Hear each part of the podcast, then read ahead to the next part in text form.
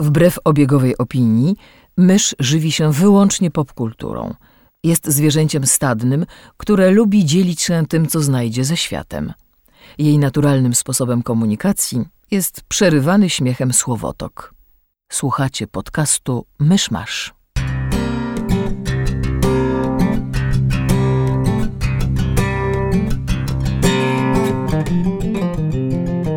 Drodzy słuchacze, jest 22 kwietnia 2019 roku.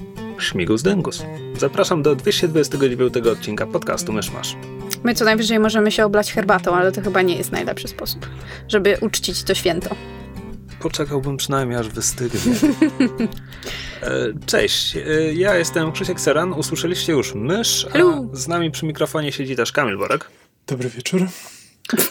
I zebraliśmy się tutaj, żeby opowiedzieć Wam pokrótce, a może i podłużnie o rzeczach, które ostatnio przeczytaliśmy, obejrzeliśmy i inne takie. I zakończymy ten odcinek e, pięcioma minutami cieszy nad nowym Hellboyem, ale wcześniej były też inne rzeczy. Nie wiem, kto chce zacząć. Ja też nie, ale bo powiedziałeś, że, że podłużniami, ja z kolei pomyślałam, że pokątnie. Krzysiu, ty podobno ostatnio jakąś książkę przeczytałeś. Tak. Dawno nie było książek, e, o książkach. Tak, tak. U, czekaj, podzielę się ze słuchaczami. Ja, ja sobie robię taki challenge, żeby o żadnym temacie nie mówić więcej niż 5 minut. Więc puszczam sobie stoper teraz. Przeczytałem e, książkę The Traitor Baru Cormorant autorstwa Sefa Dickinsona. Po polsku ten tytuł znaczy Zdrajczynia Baru Cormorant, bo to jest po prostu jej imię. Jest to dziwna rzecz. To jest powieść fantazy, przy czym fantazy jest e, tylko cały świat zamieszkującego narody, nacje i tak dalej, natomiast e, jest absolutnie pozbawione magii i wątków nadnaturalnych. I jest to świat, w którym jest sobie republikańskie imperium kolonialne, e, które zajmuje wyspę tytułowej bohaterki, która wychowuje się tam. E, znaczy w momencie, gdy zaczynamy akcję powieści, ona jest jeszcze dość małą dziewczynką. E, I w pierwszej części, nazwijmy to prologu, widzimy, jak ta imperialna potęga wywiera swój wpływ na tę wyspę i jej społeczność i jej tradycję. A jest to wyspa, gdzie na przykład e, Baru jest wychowywana przez trójkę rodziców, matkę i dwóch ojców a imperialna potęga jest absolutnie no, no, no, nie, nie, hetero tylko. O czym wy w ogóle nie. Takich, takich rzeczy nie ma. O co nie. A, I e, autor podchodzi do tego z takim zacięciem bardzo socjoekonomicznym, to znaczy pokazuje działanie imperium poprzez gospodarkę, to jak gospodarczo uzależnia od siebie tę małą wyspiarską nację, to jak tam, e, wiesz, Imperium buduje szkołę i mówi, no to teraz zdolne dzieci zapraszamy tutaj, dowiedzą się o świecie, a przy okazji dowiedzą się, czym jest grzech i czym jest sodomia i czemu jest grzechem. I w paru momentach autor wygrywa to dość Także to naprawdę robi wrażenie. Jest, jest scena, kiedy mała Baru zostaje wypuszczona ze szkoły na wakacje czy coś takiego e, i, i pyta w tym momencie, jeden z jej ojców nie, nie, wraca z jakiejś wyprawy wojennej. I ona pyta swoich rodziców, ależ on był moim prawdziwym ojcem, czy tylko sodomitą? I, i to jest taki już szok, że jakby że ona przejęła język tych, tych obcych e, i tak dalej. E, więc pod tym względem to jest dobrze zrobione. Natomiast są pewne absolutnie przerażające wydarzenia w tej książce, które mam wrażenie nie tylko autor nie chce się na nich skupiać, ale też nie pozwala swojej bohaterce na nie zareagować. Więc mamy powiedziane, że tutaj, ponieważ, ponieważ dzieci wychowywały się po pierwsze w takich wieloosobowych związkach, w sensie rodzice pozostawali w wieloosobowych związkach, więc każde dziecko miało zazwyczaj więcej niż tylko dwoje rodziców, plus do tego dużą sieć kuzynów, cioć, wujków i tak dalej. Więc zasadniczo nie było czegoś takiego jak sieroty. Jakby zawsze ktoś był, kto mógł się zająć dzieckiem. A potem już po paru latach, jakby Baru praktycznie nie jest wypuszczana z internatu przy tej szkole, więc po paru latach nagle słyszy po prostu, że orzeszy sierot i się i w pierwszej chwili jest takie, rzeszy, rzeszy sierot, przecież na naszej wyspie tego nie ma, a potem sobie przypomina, że no tak, była mowa o plagach na tej wyspie, że razem z kolonizatorami przyszły ich choroby i tak dalej, a oni w internacie dostali szczepionki i tak dalej. I, i może to takie, czyli, czyli mamy tu zasugerowane, że jakiś gigantyczny po prostu procent populacji tej wyspy po prostu wymarł, a bohaterka zasadniczo to się sprowadza do tego, że bohaterka myśli sobie, no tak, mojej wyspy już nie ma, tej wyspy, którą pamiętam już nie ma, koniec. I teraz tak, na plus mogę zaliczyć to, że parę razy osoby, postaci opisujące tę bohaterkę sugerują, że być może jest psychopatką albo socjopatką, ale to też nie jest coś, co, co jest eksplorowane w tej książce. Ja w tym momencie naprawdę nie wiem, czy ona specjalnie jest tak napisana, że niektóre rzeczy jej w ogóle nie ruszają. Mhm. Czy, czy to ma być jakiś, nie wiem, dysonans poznawczy, czy jednak autor nie do końca potrafił ją opisać i, i tak mu to wyszło. E, zostało mi 45 sekund. E, lwia część książki polega na tym, że ona jako stawantka zostaje wysłana na bardzo wysokie stanowisko na inną wyspę, która jest pod panowaniem tego imperium, gdzie ma tam być księgową zarządzającą prowincją, a na prowincji być może zaczyna się bunt, a być może nie i ona jakby ma się tym zająć z pozycji księgowej, ponieważ znowu autor bardzo wiele miejsca poświęca eko ekonomicznym mhm. aspektom, tak, całego tego imperium i tak dalej. A nie wyrobię się w 5 minut, prawda? Nie, nie ma mowy. W każdym razie pokrótce a, to jest trochę tak jakby Gra o Tron czytało się tylko z perspektywy rozdziałów Tyriona. W sensie tutaj czasami są jakieś bitwy, ale nasza bohaterka, przepraszam, nasza bohaterka nie bierze w nich udziału. E, ona na wszystko patrzy w kwestiach gospodarczo-ekonomicznych. Znowu drobny plusik, bo autor parę razy podkreśla, że, że przez to pozostaje ślepa na niektóre aspekty i czasami pozostaje, zostaje zaskoczona jakąś intrygą, no bo inni nie myślą tylko w kategoriach ekonomicznych. Problem w tym, że jest tego wszystkiego trochę za mało jak dla mnie.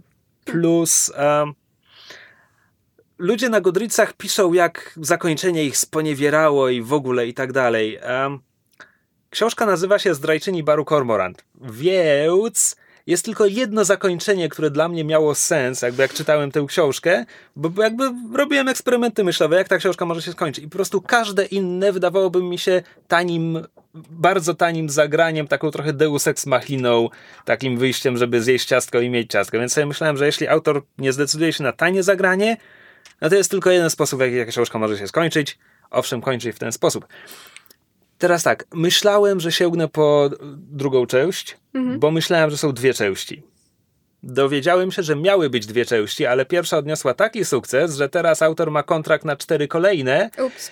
Więc recenzje tej drugiej wciąż są w przeważającej części pozytywne, ale jest kilka takich bardzo negatywnych właśnie na zasadzie, że kurde, ale też strasznie rozwleczone.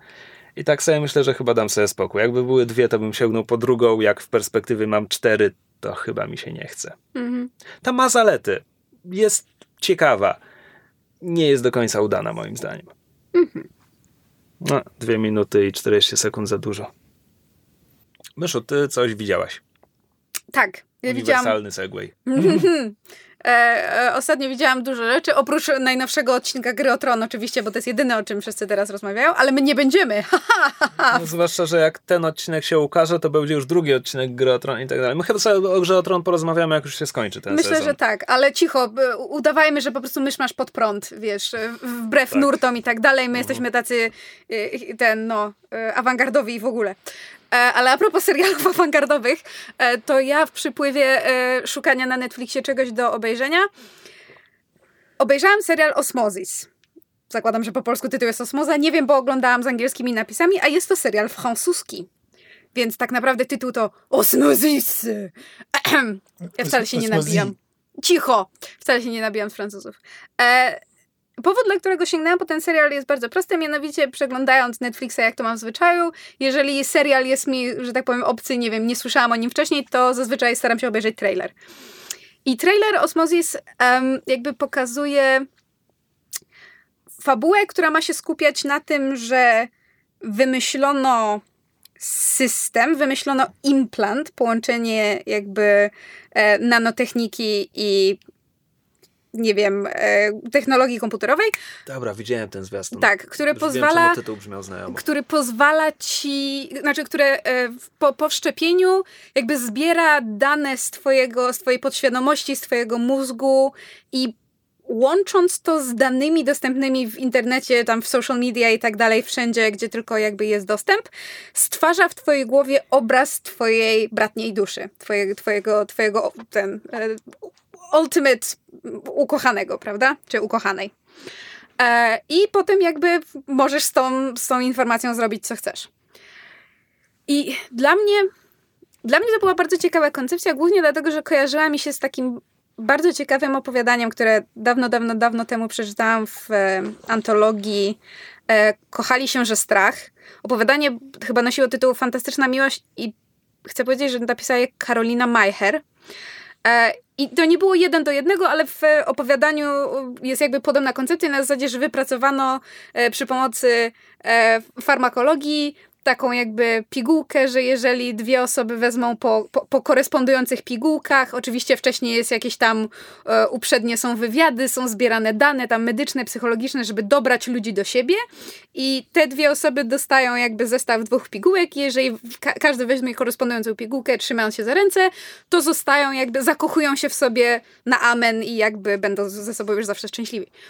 I to opowiadanie było fascynującym właśnie takim bo to jest rozmowa właśnie dwójki ludzi, którzy się spotkali, żeby wziąć, y, prawdopodobnie wziąć te tabletki, bo jakby decyzja jeszcze nie zapadła, um, ale mają się, mają się spotkać i mają się poznać po raz pierwszy i podjąć decyzję, czy w ogóle, w ogóle chcą e, połknąć te tabletki i się w sobie zakochać. I to było takie fascynujące właśnie studium poznawania się, związków, dywagacji na temat miłości i tak dalej.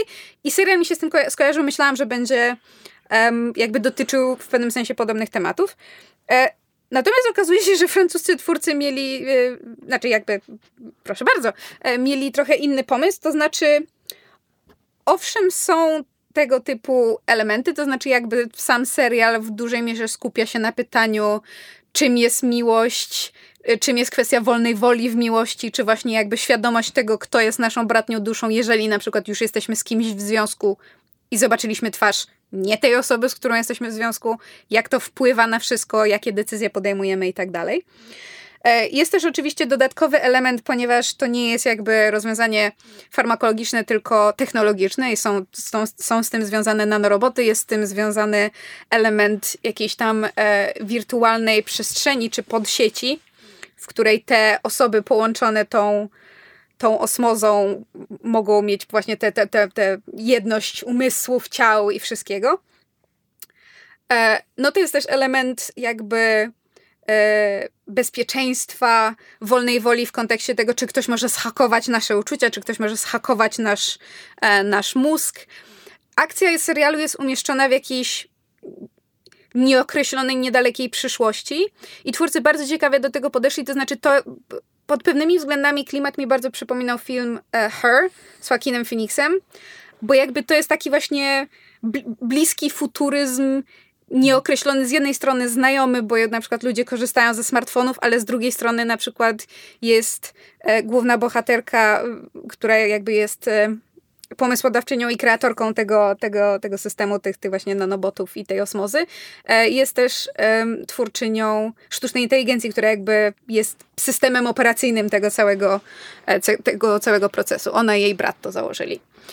E, więc jakby ten, ten poziom futurologii jest nieco, nieco wyższy, ale jest to bardzo umiejętnie poprowadzone przez cały serial, jakby mam wrażenie, że twórcy nie silili się na to, żeby zaskoczyć nas swoimi pomysłami pod tytułem tego, jak będzie wyglądała bliska przyszłość, tylko jakby wzięli to, co, to, co, to, co wydaje się najbardziej naturalne pod względem tego, jak technologia postępuje. I mam wrażenie, że jak przystało na serial francuski, nie, że widziałam ich bardzo wiele, ale kilka mi się zdarzyło, w serialu bardzo dużą rolę też odgrywają jakby... Biusty. Nie, ale są biusty. Co prawda o wiele mniej niż myślałam, że będzie, biorąc pod uwagę, że jest to właśnie serial o, o jakby o miłości i o... I francuski. Tak, o łączeniu się ludzi i francuski. Francuski serial o miłości. Powinno być mno mnogość biustów. Um, natomiast e, to, czego było bardzo dużo, to też jakby taki element jakiegoś takiego nieokreślonego niepokoju, takie je ne sais quoi, takiego nieokreślonego niepokoju i też był element intrygi, nazwijmy to politycznej, to znaczy jakby w serialu są organizacje, które w mniejszym lub większym stopniu sprzeciwiają się temu całemu projektowi, który jest jakby, to Osmosis jest startupem, który tam za miesiąc będzie miał swój launch dla ogólnej populacji, a my w serialu ob o, obserwujemy fazę beta testów. Na tam 12 beta, beta testerach jest ten, ten system e, wypróbowywany. Więc są organi organizacje, które się temu sprzeciwiają, ponieważ jest to serial o startupie, to są ele elementy na przykład tego, że w pewnym momencie jest im odcinane dofinansowanie, że są problemy, nie wiem, z komisją medyczną, że są jakieś organizacje humanitarne, które ich sabotują. Jest wątek, e, jedna z tych betek testerek okazuje się wtyczką takiej organizacji, która ma w ogóle to wszystko za zasabotować. Więc w jej wypadku jest wątek tego, ona jakby weszła w to z, z, pozycji kogoś, kto nie wierzy w ten projekt i chce, chce mu zaszkodzić, a potem jakby kiedy zostaje beta testerką i sama jest poddawana właśnie, e, widzi twarz swojej, swojej bratniej duszy i potem ją odnajduje i zaczyna z nią wchodzić w relacje, no to jakby zaczyna wierzyć w to, że, że ten system może, może działać. I tego jest tylko 8 odcinków. jest to bardzo umiejętnie poprowadzone, ale z drugiej strony może dlatego, że się spodziewałam czego innego. Strasznie mnie ten serial przygnębił. Mimo, że jakby zakończenie ma w ostateczności tak trochę słodko-gorzkie, ale ostateczny wydźwięk jest raczej na zasadzie, że e, nawet jeżeli mogą być jakieś wątpliwości pod względem połączenia e, ludzi i maszyn, to znaczy tego, jak właśnie technologia może mieć wpływ na ludzi, zwłaszcza na relacje międzyludzkie, tak można mieć pewne wątpliwości. I serial w sumie w dużej mierze podkreśla, że jeżeli są jakieś błędy, to w większości one wynikają z czynnika ludzkiego, co jest w sumie ciekawe, biorąc pod uwagę, że mam wrażenie, że często w tego typu fabułach to jakby prędzej czy później, jeżeli jest jakaś sztuczna inteligencja, to ona się obraca przeciwko ludziom i zaczyna ich zabijać, a tutaj tego nie mamy. Jakby większość błędów wynika właśnie z czynnika ludzkiego. To ostatecznie finał jest jakby na zasadzie, że hej, może jednak się da. Tylko, że przy tym właśnie jest tak też pod względem tego, jak jest nakręcony, w jakich jakby stonowanych barwach i, i, i w jakim takim nastawieniu. Strasznie przygnębiający jest to serial. E, natomiast myślę, że ostatecznie bym go poleciła, bo jest jakby bardzo dobrze zrealizowany. Fabuła jest e, angażująca, zwłaszcza jest właśnie ciekawy wątek tego głównego rodzeństwa, które jakby um, brat głównej bohaterki Paul, mam wrażenie nie bez powodu jest przez cały serial e, ubierany w e, golfy pod szyję i bardzo specyficzne okularki, żeby przypominać pewien jakby stereotyp um, ten... Steve'a Jobsa? Tak, Steve'a Jobsa.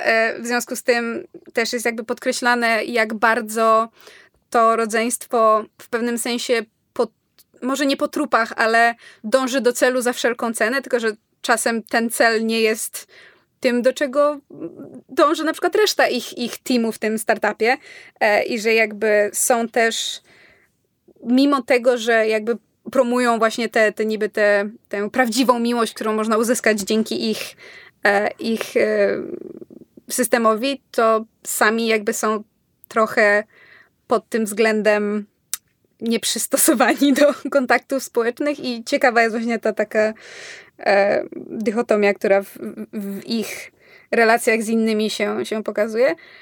Znaczy jakby nie żałuję, że ten serial obejrzałam, natomiast myślę, że po prostu spodziewałam się troszeczkę czego innego, właśnie jakby bardziej może nie melodramatu, ale właśnie większego skupienia na historiach tych 12 beta, beta testerów, a tak naprawdę ostatecznie obserwujemy może trójkę z nich i przede wszystkim to właśnie głównych bohaterów to nasze rodzeństwo. No, no dobry serial. No francuskie seriale, te, te przynajmniej te dramatyczne zazwyczaj są dobre.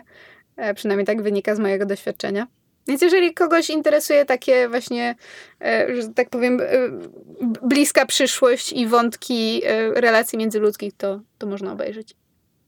To może będąc przy serialach o mm, i relacjach międzyludzkich, to ja opowiem o mm, serialu Patriot, Patriota, na, dostępnym na Amazon, znaczy na ich platformie streamingowej. do... O relacji człowieka z ojczyzną. Właśnie, e, właśnie nie, bo e, znaczy Patriot to jest jakby czarna komedia o e, agencie CIA, nie przepraszam, nie agencie, oficerze wywiadu e, w CIA, jak się dowiedzieliśmy z Jacka Ryana, to, to, to, to jest typowa pomyłka, to nie są agenci CIA, to są oficerowie, um, który z, jakby pracuje, pracuje pod przykrywką, znaczy musi musi rozpocząć pracę pod przykrywką w e, firmie zajmującej się produkcją i transportem e, rur e, w Wisconsin, po to, żeby mógł pod przykrywką tego, że pracuje jako inżynier, pojechać do Iranu, przewieźć torbę pieniędzy, 10 milionów czy coś takiego, żeby wpłynąć na wybory w Iranie. Serial dzieje się w 2012 roku. E, czy akcja jest umieszczona w 2012 roku. I jakby ma za zadanie prze, przewieźć po prostu torbę pieniędzy do Iranu. E, no i to się wiąże z tym, że po pierwsze musi dostać pracę w firmie, do której no, teoretycznie jest inżynierem, ale nie takim inżynierem, więc, nie, e, więc musi, tam sobie, musi tam sobie poradzić podczas e, pierwszej rozmowy i później utrzymać swoją pozycję w tej firmie, żeby móc z nią jeździć. A to wszystko. I do, y, jego na tę misję wysyła jego ojciec, który jest e, po prostu oficjelem w CIA i e, organizuje tego typu akcje. E, I to jest dlatego wspomniałem o relacjach międzyludzkich, bo właśnie serial w bardzo dużej mierze skupia się na relacjach rodzinnych, bo jakby poznajemy właśnie ojca, poznajemy brata, naszego głównego bohatera, brata, który jest kongresmenem, e, i, e, ale też jego, jego ojciec wysyła go czasami, żeby pomógł temu głównemu bohaterowi Johnowi w jego, w jego misji.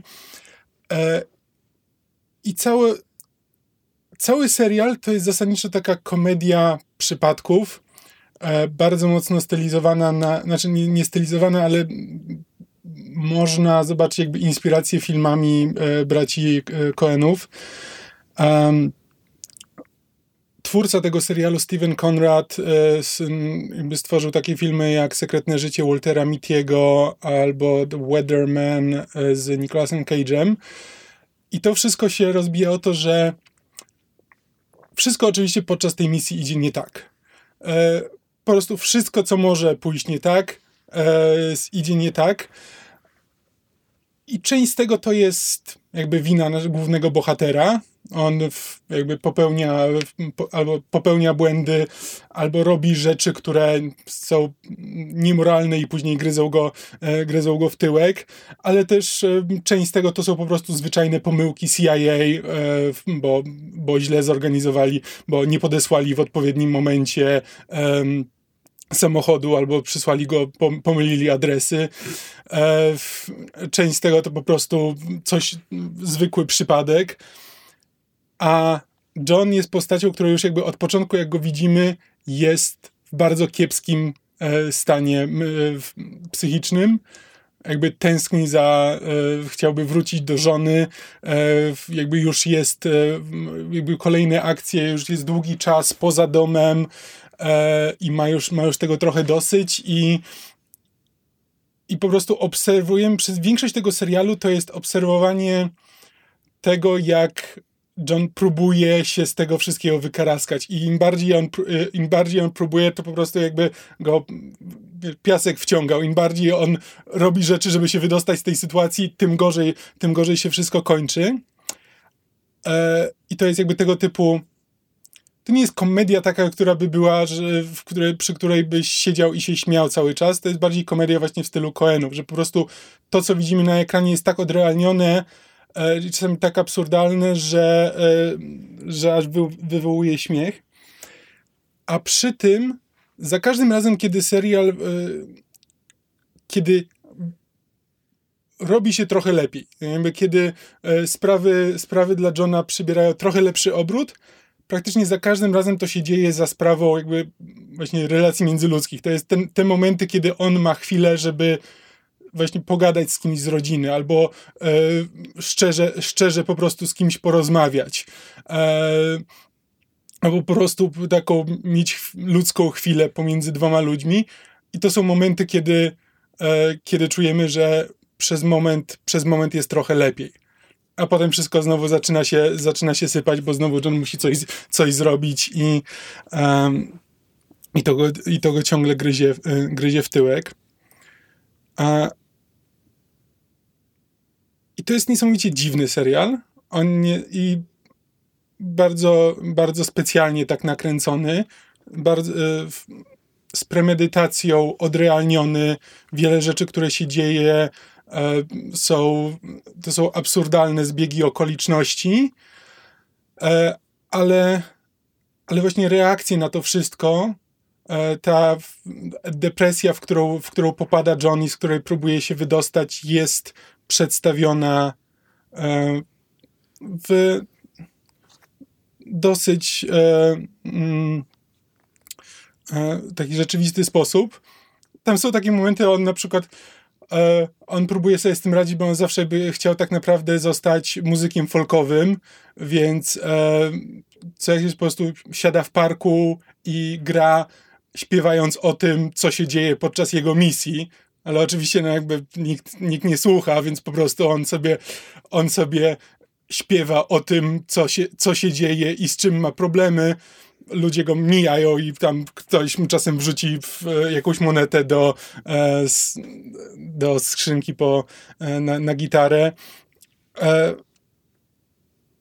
I to. I to jest takie właśnie studium takiego marazmu, czy po prostu takiego poczucia, że całe twoje życie się wali i nie wiesz, co masz z tym zrobić, że za każdym razem, że masz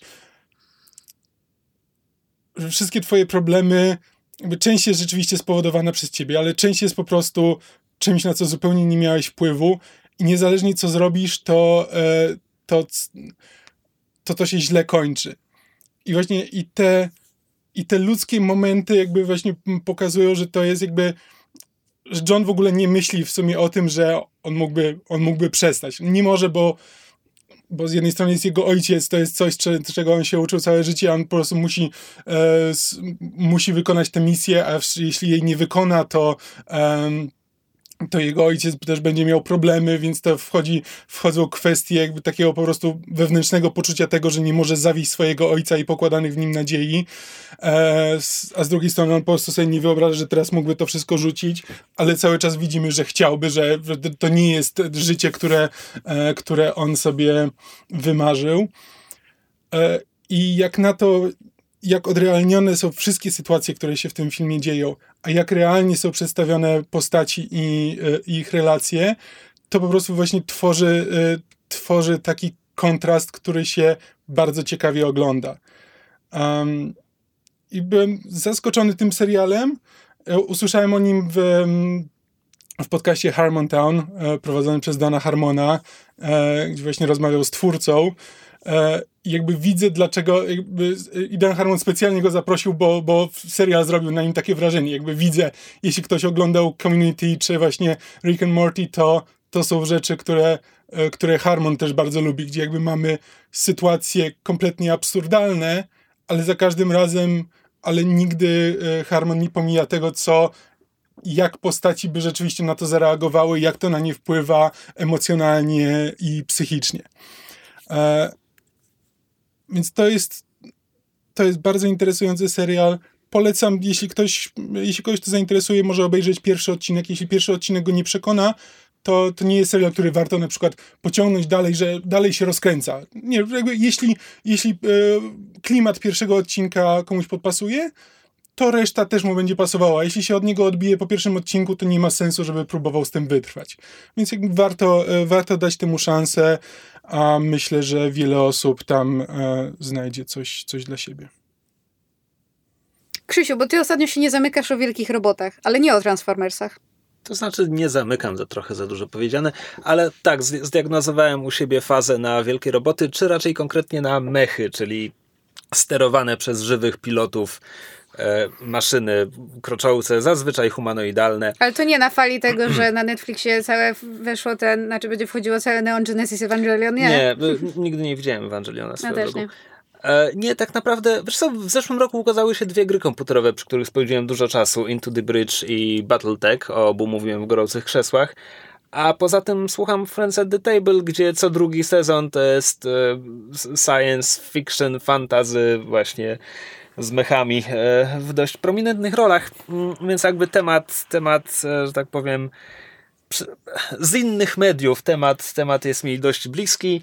Natomiast to nie jest tak, że ja w ogóle nie zdałem niczego, no bo nie wiem, gdzieś w okresie nastoletnim oglądałem każde anime, które leciało na Hyperze i Kanal Plusie, co brzmi jakbym oglądał dużo anime, ale Hyper puszczał jeden odcinek dziennie, więc tam przez E, tak, jeden serial leciał przez trzy miesiące pewnie, a z kolei Kanal Plus puszczał jeden odcinek jednego anime na tydzień, więc tam trwało to zasadniczo pół roku, żeby puścić jedną e, owę, czy jakkolwiek to się nazywało.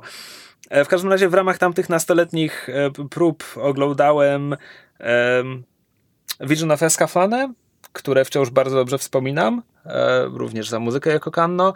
E, oglądałem Gundam Wing, nie wiem, chyba nie całe, chyba nie poszło całe na Hyperze i Macrosa, w którym nawet nie pamiętam, czy były wielkie roboty, czy nie. Macros Plus. E, z tych trzech jakby Escaflone to jest jedyne, które wspominam dobrze.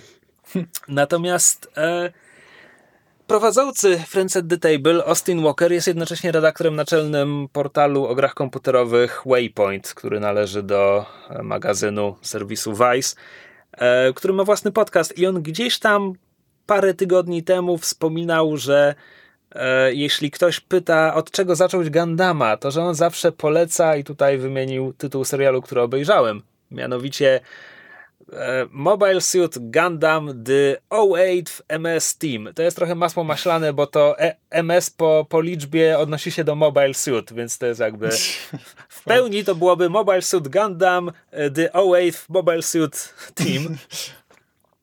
I to jest tak. Gundam Gundam ma ponad 40 lat w tym momencie i to jest coś koło Ale... pewnie 40 seriali, filmów, mang i tak dalej. Okay, czyli 40 lat jakby od ma mangi Od pierwszego, zaczęło, tak, czy, to znaczy pier, pierwsze anime też było chyba pod koniec lat 70 a, już, okay. a może na początku 80 W każdym razie e, w ramach tych kilkudziesięciu po prostu tytułów Gundam, coś tam, coś tam, coś tam, jest kilka jakby światów rzeczywistości linii czasowych, Aha jakby one się nie łączą. Po prostu mhm. niektóre, niektóre serie rozgrywają się w jednym wspólnym świecie i tych wspólnych światów po prostu jest ileś.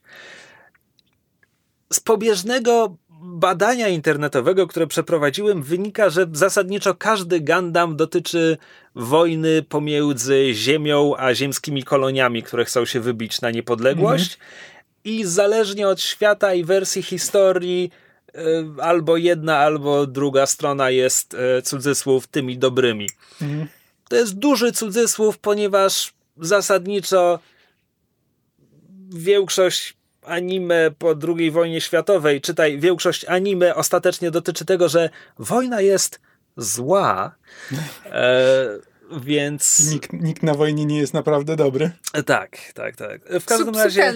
E, tak, w każdym razie w, ty, w, tych, e, w tym oryginalnym świecie Gundam to y, większość kolonii, te kolonie, które chcą się wyrwać na. Wyrwać? Jezus Maria, uzyskać niepodległość, y, są złe bo są zasadniczo faszystami w kosmosie, w sensie noszą dość nazistowskie mundury i pozdrawiają się hasłem Zig Zion, żeby, żebyś nie miał wątpliwości, okay. która strona to faszyści. Ale mówisz, ale mówisz, że w niektórych wersjach oni są tą dobrą stroną? E, z tego co kojarzę, w Gundam Wingu pozytywni bohaterowie byli, byli z kolonii i że to chyba Ziemia była tam bardziej autorytarna i uciskała kolonie. Okej, okay, ale to jest jakby alternatywna wersja tej historii? Y, to, to znaczy, z tego co wiem, mhm. oglądałem Gundam Winga 20 lat temu, nie wymaga ode mnie, żebym teraz pamiętał o co tam chodziło. Nie, mówiłeś, że tam coś doczytywałeś, więc myślałem, że może jakby... Znaczy, no, no z tego co doczytywałem wynika, że, że tak, że czasami jakby widz ma sympatyzować z inną stroną, ale to nie jest tak, że teraz sympatyzujemy z kosmicznymi faszystami, tylko teraz to Ziemia jest wewnę... faszystami. A, że, po, a dobra, tak. okej, okay, myślałem, albo, że, po prostu, że z tą grupką w ramach tej... Albo alternatywnie tak, no jakby w ramach kosmicznych faszystów są też honorowi żołnierze, którzy poświęcają się za swoich towarzyszy.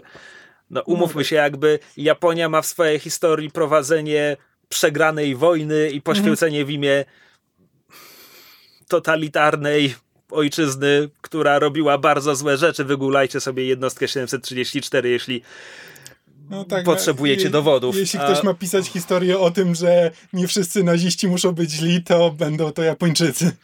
E, dobra, może, może skończmy upraszczać japońską historię w tym momencie. Ups. W każdym razie e, ósma jednostka MS, czyli serial, który faktycznie obejrzałem, e, jest krótkim, bo zaledwie 12-odcinkowym anime z połowy lat 90., który akcja rozgrywa się w tej podstawowej w sensie w tym pierwszym świecie pokazanym w pierwszym anime Gundam i tak dalej, którego ja nie znam. W związku z czym oglądając ta, ta ósma drużyna skupia się na przygodach, nigdy nie zgadniecie. Ósmej drużyny. To jest po prostu oddział złożony z trzech mechów i jednego pojazdu wsparcia, który zostaje wysłany y, do walk na, na ziemi, gdzieś w okolicach Azji Południowo-Wschodniej i po prostu obserwujemy tę grupkę żołnierzy, y, ich, ich zmagania. Większość z nich ma jakieś swoje osobiste wątki, y, które, które na przestrzeni tego serialu zostają rozegrane. E, mówię większość, bo Smurfetka, mm, tro, trochę mało się o niej dowiadujemy. W sensie mhm. w oddziale jest jedna kobieta i oczywiście jest bardzo kompetentna i tak dalej, ale serial jest zainteresowany mhm. innymi bohaterami. E, I serial skupia się na nich do tego stopnia, że ja wiedziałem, że biją się dwie siły, nie miałem pojęcia, do której siły należą moi bohaterowie. Oh, wow. e, Okej, okay, no w pewnym momencie jakby się zorientowałem, że tak powiem, która strona krzyczy Zik, e, która jest bardziej faszystami. E, natomiast ponieważ wojna toczy się na ziemi e, i miałem problem ze zidentyfikowaniem, kto właściwie na tej ziemi, że tak powiem, przynależy, no bo rzecz polega na tym, że nie wszystkie kolonie się zbuntowały, więc nasz główny bohater jest kolonistą, ale jest po stronie Ziemskiej Federacji. Musiałem doczytać w internecie, żeby to zrozumieć. Do, do tego jakby mm. zmierzam. Natomiast rzeczy, które bardzo mi się w tym anime spodobały, to po pierwsze właśnie ta skala historii, to znaczy skupienie się na kilku postaciach, również pod względem tego, co ja lubię w mechach, a przynajmniej co odkryłem, że lubię w mechach. To znaczy, ja lubię starcia jeden na jeden albo małych oddziałów. W sensie ta mhm. fantazja, że ktoś jest asem pilotażu i w ogóle ma mecha zaawansowanego o 30 generacji i dlatego własnoręcznie pokona 150 statystów, mhm. to mnie nie bawi. Znaczy, mhm. obejrzałem Eskaflonę i dobrze wspominam, więc to też ma swoje uroki. Natomiast w momencie, w którym ósma drużyna pokazuje mi starcia, gdzie właśnie strzelają do siebie dwa mechy z trzema mechami, to, mi się, to mnie strasznie jara. Mhm. Tutaj wielkim finałem, czy wstępem do wielkiego finału jest pojedynek właśnie naszych bohaterów z asem pilotażu. I, I jego bycie asem polega na tym, że on sam jest w stanie walczyć z, na, z naszą trójką bohaterów. Jakby mhm. I, i oni są w tej walce na trochę słabszej pozycji, ale też nie dlatego, że on sam jakby własnoręcznie pokona całą trójkę, tylko dlatego, że nasi bohaterowie w tym momencie mają za zadanie ochraniać jakieś czołgi, które są łatwym celem i tak no. dalej. Więc to jest w ogóle bardzo fajnie pomyślana walka, bardzo fajnie zaprezentowana sytuacja. Hmm. E, Anime, jak wspomniałem, jest z okolic 95, więc po kresce trochę to widać, zwłaszcza po designach postaci. Natomiast. Przepraszam, powiedziałeś po kresce i mi dłuższą chwilę zajął zorientowanie się, że chodzi ci o styl e, rysunku, a nie, że po wciągnięciu. Nieważne. Wow. Aha. Że na trzeźwo nie zniesiesz. Nieważne, no. Przepraszam. E, natomiast, e, natomiast jest po prostu bardzo ładny. W sensie ta akcja, te, te roboty, to wszystko jest bardzo fajne. E, historia głównego bohatera polega na tym, że tak, on się przekonuje, że wojna jest bardzo zła, a, a po drugiej stronie bywają e, dość dobrzy ludzie. On się zresztą zakochuje w jednym, w jednym ludziu z drugiej strony. Hmm. Mówię jednym ludziu, jednej kobiecie. To japońskie anime z lat 90., hmm. umówmy się. Aczkolwiek w Czarodziejce z Księżyca były nieważne. E... Jak to? Przecież to były kuzynki. Ha, ha, ha, ha. ha, ha, ha. E, zmierzając do puenty, strasznie mi się to spodobało ze względu na skalę, ze względu na to, że to jest 12 odcinków 20-parominutowych, mm. więc można to wszystko łyknąć w miarę szybko. E, I będę szukał innych takich doświadczeń, w sensie właśnie mało odcinków, mała skala. To jest to, co mnie teraz interesuje. Większość Gundamów ma po prostu po 40-60, więc obawiam się, że nawet kijem tego nie tknę, bo nie mam cierpliwości. Okay. Ale będę szukał takich rzeczy. Obejrzałem też drugie anime o wielkich mechach. Przepraszam, nie anime amerykański serial bardzo wyraźnie inspirujący się anime mm. i to jest Genlock, co się pisze idiotycznie gen dwukropek lock. Czyli nawet e, mogę powiedzieć, że zacząłem oglądać pierwszy odcinek. I tyle. Tak. E, to jest e, ośmiodcinkowy serial na razie, bo będzie drugi sezon prawdopodobnie, zrobiony przez Rooster Teeth. Rooster Teeth to jest ekipa ludzi, którzy zaczynali od tworzenia internetowego kontentu na YouTubie i tak dalej, a teraz weszli już w autentycznie poważne robienie animacji, e, aczkolwiek też, o ile się orientuję, dostępnej tylko streamingowo, w sensie żadna telewizja tego nigdy nie pokazała na razie. E, I Genlock jest ich serialem o grupie żołnierzy pilotujących e, mechy. Będę dalej używał tego słowa, aczkolwiek czy, czy ono się aplikuje w tej sytuacji, to jest trochę, trochę dyskusyjne. E, I tym razem mamy tutaj wojnę jakichś sił wolności, znak zapytania, przeciwko Unii, która naciera i w pierwszym odcinku zajmuje Nowy Jork bo naciera ze wschodu. Czy chodzi o komunistów? Nie wiem, nie wiadomo. Serial nie do końca nakreśla nam, co właściwie, mhm. co charakteryzuje te, dwa, te dwie polityczne, e, te dwa polityczne organizmy, aczkolwiek mamy powiedziane, że Unia jest zła, że robi złe rzeczy, że jest co najmniej dyktaturą, że nie ma tam wolności osobistych e, i że jakby no na pewno dzieją się złe rzeczy, tak? Hashtag Brexit. Tak. Co? Unia. Unia, no nieważne. Ja, ja widzę. Mm, moje poczucie humoru dzisiaj nie trafia do Krzysia. Okej. Okay. E, w każdym razie, y, w pierwszym odcinku widzimy właśnie bitwę o Nowy Jork, w której ginie nasz główny bohater grany przez Michaela B. Jordana. Zaraz, ginie w pierwszym odcinku, a no właśnie. I zaraz na koniec pierwszego odcinka widzimy też y, w ogóle po bitwie o Nowy Jork mijają 4 lata, dowiadujemy się, że Unia idzie coraz dalej na, na zachód, że zajęła już nie tylko Nowy Jork, ale i większy kawałek tego terytorium. E, no i mamy żołnierzy, którzy próbują ochraniać jakichś uchodźców, ale właśnie kroczące machiny Unii zaraz, zaraz zetrą ich na proch i wtedy wbiegają dosłownie całe na biało nowe, nowe kroczące, zdecydowanie bardziej humanoidalne, antropomorficzne machiny, bo to, co pilotują inni piloci, to są bardziej takie. To też są mechy, ale to są raczej takie pudełka na nóżkach. A tutaj jakby wbiegają po prostu mechaniczne istoty, które poruszają się jak ludzie. A jednocześnie nie bardzo jest tam miejsce na kabinę i na pilota. No i na koniec pierwszego odcinka dowiadujemy się, że to jest e, nowa eksperymentalna jednostka, i że te maszyny są sterowane przez sam umysł pilota. Że Genlock to jest technologia pozwalająca przesłać umysł do komputera, no a potem taki komputerowy rdzeń można na przykład wsadzić w wielkiego metalowego człowieka, który będzie teraz robił salta na polu bitwy, ponieważ porusza się jak człowiek, ponieważ jest sterowany przez umysł. No i naszym głównym bohaterem pozostaje Michael B. Jordan, który nie zginął w Nowym Jorku, aczkolwiek jego ciało odniosło bardzo poważne obrażenia E, dlatego teraz zasadniczo więcej swobody ma jako ten, że tak powiem, duch w maszynie. E, zwłaszcza, że oni mają taką technologię komunikacji, która pozwala ci zasadniczo wyświetlić twój trójwymiarowy hologram w dowolnym miejscu, więc on niemal dosłownie jest takim cyfrowym duchem. I zazwyczaj widzimy go w tej postaci. E, I reszta serialu opowiada nam o kolejnych pilotach, którzy dopiero zostają włączeni do tego programu, bo Michael B. Jordan jest jego częścią już od jakiegoś czasu, on jest już obeznany z tą technologią, tam jest jeszcze jego koleżanka z drużyny, która też jest zawodowym wojskowym i ma już historię z tym programem, a w drugim odcinku poznajemy e, czwórkę pozostałych bohaterów, którzy dopiero zostali zrekrutowani, więc jakby ich perspektywa nowicjuszy towarzyszy nam przez większość tego serialu, kiedy oni po raz pierwszy zespalają się z, z maszyną, poznajemy ich wątpliwości co do całego tego procesu.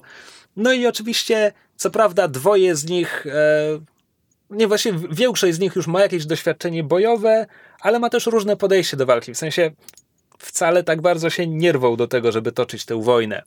E, jedna bohaterka jest zasadniczo hakerką, jakby w ogóle mm. dotąd nie brała udziału w walkach, jest jakby tą najmniej doświadczoną.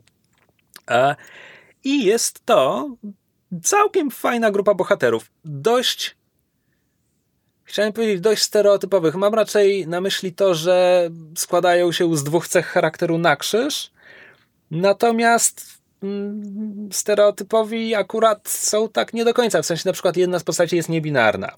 Co więcej, ten serial ma fenomenalny casting i jest to bardzo przemyślany casting. To znaczy, mamy tu Michaela B. Jordana, który jest również producentem serialu. E, mamy naukowca granego przez Davida Tennanta, mamy szkocką hakerkę dubbingowaną przez Maisie Williams. Czy Maisie Williams jest Szkotką? Nie wiem. Wystarczająco blisko. Chyba nie. Wystarczająco blisko. Natomiast mamy tutaj właśnie y, postać niebinarną na pierwszym planie i do zagrania jej twórcy ściągnęli y, Asię Kate Dillon. Asię Kate Dillon. Niebinarna, osobę niebinarną, która gra w takich serialach jak Billions, a wcześniej przewinęła się przez Orange is the New Black? Tak, była tam. A mamy, mamy postać o hinduskim pochodzeniu do zagrania, której wzięli właśnie e, taką aktorkę. E, mamy wreszcie stereotypowego Japończyka, który, ponieważ wszyscy posługują się jakimś uniwersalnym translatorem, po prostu przez cały serial nawija po japońsku i są napisy na dole ekranu, bo inspiracje anime, nie wiem, nie wiem czemu to zrobili, e, ale znowu gra go Japończyk i co więcej, jakby mogli wziąć pierwszego lepszego aktora głosowego, wzięli, przepraszam, muszę, muszę sobie przypomnieć, um, wzięli Koichi Yamadere, e, który jest japońskim aktorem głosowym z absurdalnym dorobkiem, e, sk skracając go tylko do jednej roli, to jest e, Spike Spiegel z Cowboy Bebopa. Właśnie chciałam zapytać. E, więc obsada jest super. Gdzieś tam jest jeszcze Dakota Fanning i parę innych osób. E, Hmm. Więc. e, Żeś mnie zachęcił Pra- był. Znaczy, postaci są bardzo fajne, nawet jeśli są. Nawet jeśli mają dwie cechy charakteru na krzyż, nawet jeśli w siódmym odcinku jest absurdalna scena, gdzie nagle pojawia się ktoś, kto ma teczki na nich wszystkich i przez trzy minuty po prostu czyta nam ciekawe informacje o nich, których my nie wiemy. I to jest jakby taki, nie wiem, no jakiś straszny zrzut ekspozycji tuż przed finałem. Nie rozumiem tej sceny. Powinni byli to wszystko zachować na drugi sezon, żeby po prostu eksplorować te postaci w bardziej naturalny, organiczny sposób. E, Ale to, to wypada fajnie. Akcja jest całkiem spoko, chociaż widać ograniczenia budżetowe. Znaczy w ogóle w animacji widać ograniczenia budżetowe, w sensie jeśli kiedykolwiek spojrzysz na coś, co nie jest pierwszym planem, to tam są niemalże bitmapy, to znaczy Oj. sceneria wypada słabo. E, Jeśli chodzi o akcję, Bitwa o Nowy Jork jest fenomenalna i serial już nigdy tego nie przebija w żadnej kolejnej scenie akcji, w kolejnych Ojej. odcinkach. Znaczy, e, właśnie, znaczy, ja nie będę się wypowiadał na temat serialu, bo nie, nie, mam, nie dokończyłem nawet tego pierwszego odcinka, tylko e, i też nie, nawet nie dlatego, że jakoś strasznie mi się nie podobał czy coś, nie, że nie byłem w stanie dokończyć, tylko zacząłem go oglądać nie zwracając pełnej uwagi, nie poświęcając mu pełnej uwagi. E, i się w pewnym momencie zorientowałem, że, e, że to nie jest dobry sposób na oglądanie tego serialu, ale też e, styl mi zupełnie nie podpasował. Znaczy, jeśli chodzi o styl, no to jest animacja komputerowa, która nawet nie Mm, Udająca specjalnie... trochę. Znaczy, Znaczy, ty, o tyle udaje, że postaci są trochę cel-shadingowane, no tak? tak. e, A, ale to nawet niespecjalnie udają, że to, że to jest narysowane ręcznie. Do maszyn się to świetnie sprawdza, Mm. do ludzi trochę słabiej, aktorzy to nadrabiają. no W tak. sensie postaci są świetnie zagrane, nawet jeśli nie bardzo widzisz mimikę na ich twarzach. E, natomiast to jest serial, w którym jest dużo. To jest serial, który trzeba uwa- oglądać uważnie, bo jest tutaj dużo drobnych elementów. To, jak są rozegrane niektóre interakcje między postaciami, również kompletnymi postaciami tła. E, są tu rzeczy, które łatwo przegapić, a które, a które, a których warto nie przegapić. I wreszcie, jakby, bo mówiłem o postaciach, mówiłem o akcji i tak dalej. E, Natomiast to jest serial, który bardzo mocno idzie w transhumanizm. To znaczy, te kwestie tego, że bohaterowie przesyłają swo, swój umysł do maszyny, to nie jest po prostu gimmick, który wyjaśnia ci, jak te maszyny działają. To jest temat serialu. To, gdzie jest jaźń, to kim, kim ktoś jest, jak, co się składa na osobę. To jest absolutnie temat tego serialu, to jest absolutnie coś, co interesuje twórców i jest tutaj e, eksplorowane. A do tego w ramach bardzo słabo wyja- wyjaśnionego mechanizmu, oni, kiedy wszyscy są, pilotują swoje maszyny, mogą dokonywać takiego połączenia jaźni, żeby być bardziej efektywnymi, więc tam ten temat też jest eksplorowany. W pewnym momencie okazuje się, że zaczynają nawzajem widzieć swoje wspomnienia. To jest tylko ledwo zarysowane, liczę, że w drugim sezonie będzie to pociągnięte, bo to też jest fajny wątek, ale jakby jest tylko zarysowany lekko. Natomiast jest tu dużo ciekawej, ciekawej tematyki. E, I ogólnie polecam. I znowu jest to tylko 8 odcinków. Aczkolwiek to absolutnie jest fantazja o tych magicznych maszynach, które rozwalają wszystko inne na polu bitwy, więc jeśli chodzi o samą akcję, to jest to coś, co interesuje mnie mniej.